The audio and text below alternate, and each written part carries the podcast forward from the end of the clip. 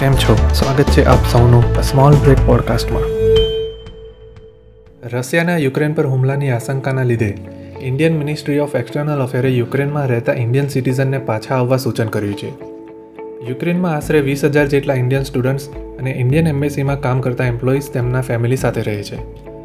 તેમને પાછા લાવવા માટે એર ઇન્ડિયા બાવીસ, ચોવીસ અને છવ્વીસ ફેબ્રુઆરીના રોજ ત્રણ ફ્લાઇટ્સ ઓપરેટ કરશે. Indian એમ્બેસીએ twenty four seven helpline start કરી છે. તેમજ સોશિયલ મીડિયા પર અપડેટ્સ જોતા રહેવા સલાહ આપી છે. આવો સમજીએ આખરે આ રશિયા યુક્રેન વચ્ચેનો ઇસ્યુ શું છે?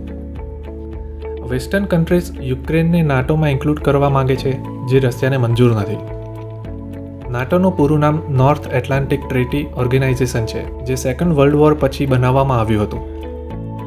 કોઈપણ એલિજિબલ કન્ટ્રી નાટોમાં જોઈન થઈ શકે છે.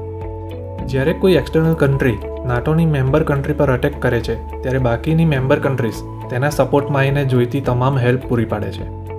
રશિયા, યુક્રેનની આસપાસ ઓલમોસ્ટ બધી કન્ટ્રી નાટોની મેમ્બર છે. અગર યુક્રેન પર નાટોમાં જોઈન થઈ જાય, તો રશિયાની સિક્યુરિટી અને ટ્રેડ પર વેસ્ટર્ન કન્ટ્રીઝનો પ્રભાવ પડી શકે છે. રશિયા નાટોની વિરુદ્ધમાં છે અને તેની માંગણી છે કે નાટોનું વિસ્તરણ બંધ કરવામાં આવે. તેની આ વાત નાટો મેમ્બર સિરિયસલી નહોતા લેતા. જેથી તેણે યુક્રેન બોર્ડર્સ પર તેના સૈનિકો અને યુદ્ધ માટેના વેપન્સ ઓપરેટ કરવાનું સ્ટાર્ટ કર્યું. રશિયા યુક્રેન પર હુમલો કરે તેના ચાન્સીસ ઓછા છે, કારણ કે તેનાથી રશિયાને ખૂબ મોટું નુકસાન થઈ શકે છે.